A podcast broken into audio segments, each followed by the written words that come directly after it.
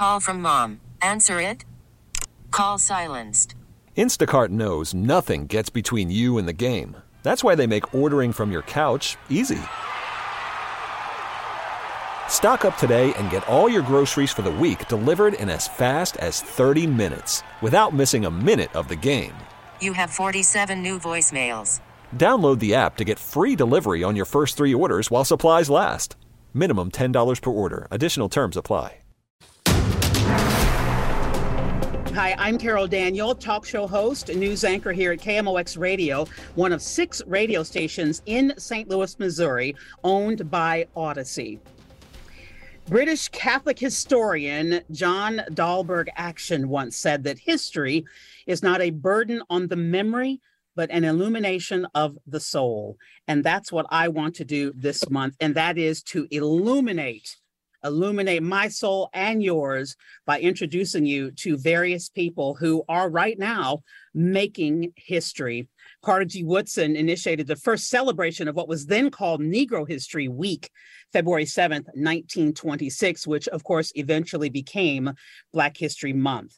And this month, we will be focused on what I am calling living history. There are people among us who are living history, and our guest today is one of those. He is the 10th chancellor at Southern Illinois University, Edwardsville, and the first Black man to ever hold that title.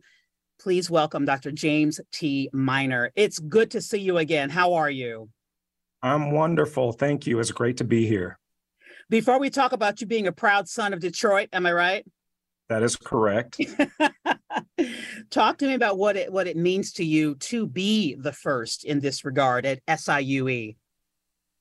Well, thank you, thank you. It, it's um, it, it's amazing, and the way that I have discussed this um, has been in two parts. One, I think there is an extraordinary sense of pride in the African American community to have the first Black chancellor serving here at SIUE. And uh, I hear that in lots of different ways. When I meet alumni who were here in the 50s, in the 60s, in the 70s, um, who may not have imagined that an African American chancellor would be named here at SIUE. Uh, I meet people all the time, and there's just an extraordinary sense of pride.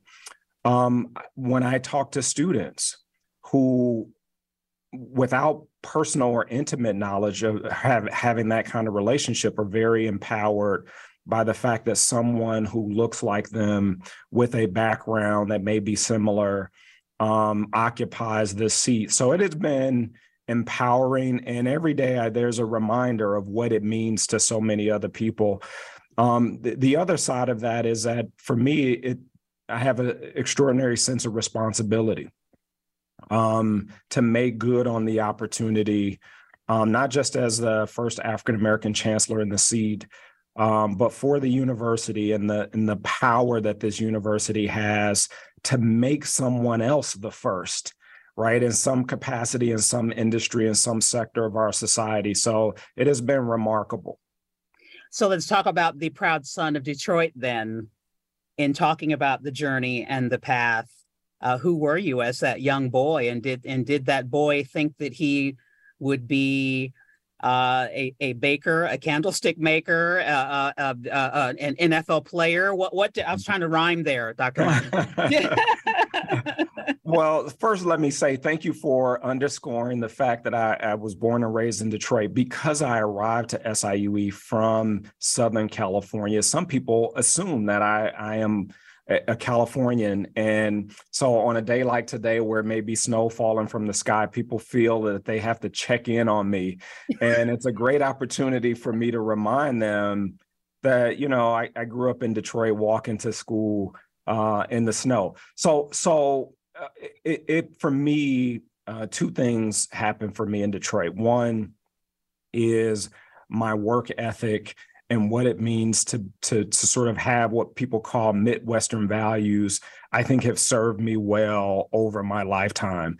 Um, I have a, a paternal grandmother who retired from General Motors after 36 years. And I often remind people to think about what it must have been like for a woman to work at General Motors for 36 years before automation right? So so to grow up watching your grandmother come to and from an automotive factory, that's just sort of in my DNA. Um, where I come from, everybody in my family grew up, and the dream uh, was to be what we call blue collar rich. And so you met, you would graduate from high school, you go to work at Ford Motor Company, GM, or Chrysler for people who remember Chrysler, and that was the path to a, to the middle class. Um, I was fortunate enough to have an opportunity to go to college, and um, and to do other things. I ended up, ironically, with a group of um, people in my professional cohort who were now engineers in these automotive companies. And so I have family members working in the factory, and I had friends who were occupying executive suites, which is a very um, interesting intersection for me. So, so growing up in Detroit was great. I, I wouldn't trade it for the world. It gave me a, a really strong work ethic. And I, I think sort of blue collar sensibilities that you wouldn't expect someone with my background professionally to have. So I, I think a lot of people can relate to that. And um, it's been wonderful. Neither of my parents had college degrees. My father dropped out in the eighth grade, actually, and eventually joined the military. My three older brothers did go. So by the time I come along, college was an expectation, right? I wonder who gave you that expectation if you were in a blue collar setting. And I love the phrase blue collar rich. Yeah. Who then gave you the sense that you could break out of the norm and become a college student and a college graduate? Well, so eh, it's such an interesting question because you're right. Blue collar rich is a real thing. This meant the people I knew who worked at Ford Motor Company, GM or Chrysler, drove Cadillacs, uh, they own boats that they would put uh, in the Detroit River and and uh, the surrounding lakes in the state of Michigan, and so it was something to aspire to. They right. own homes, right? Um, I sort of grew up on this cusp, right, where the opportunities that were in what some might refer to as a white collar sector became available to my generation of students.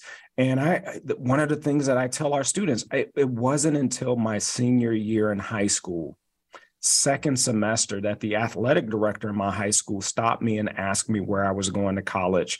And I shrugged my shoulders. I had no plan. I hadn't applied to any colleges or university. He stopped what he was doing long enough to call me to into his office. He happened to be a Jackson State University alumnus and made a connection. This was before you could apply online, before you could look up anything on the internet.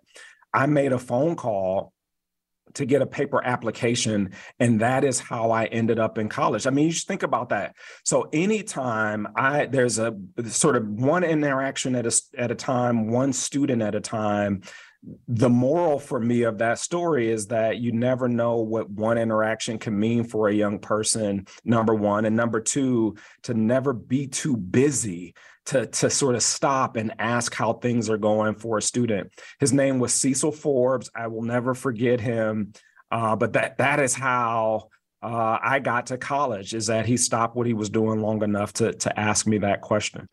He is the 10th Chancellor at Southern Illinois University, Edwardsville. Dr. James T. Minor, you are indeed living history. Thank you so much. Thank you for the opportunity. This has been great. T Mobile has invested billions to light up America's largest 5G network from big cities to small towns, including right here in yours. And great coverage is just the beginning. Right now, families and small businesses can save up to 20% versus AT&T and Verizon when they switch. Visit your local T-Mobile store today.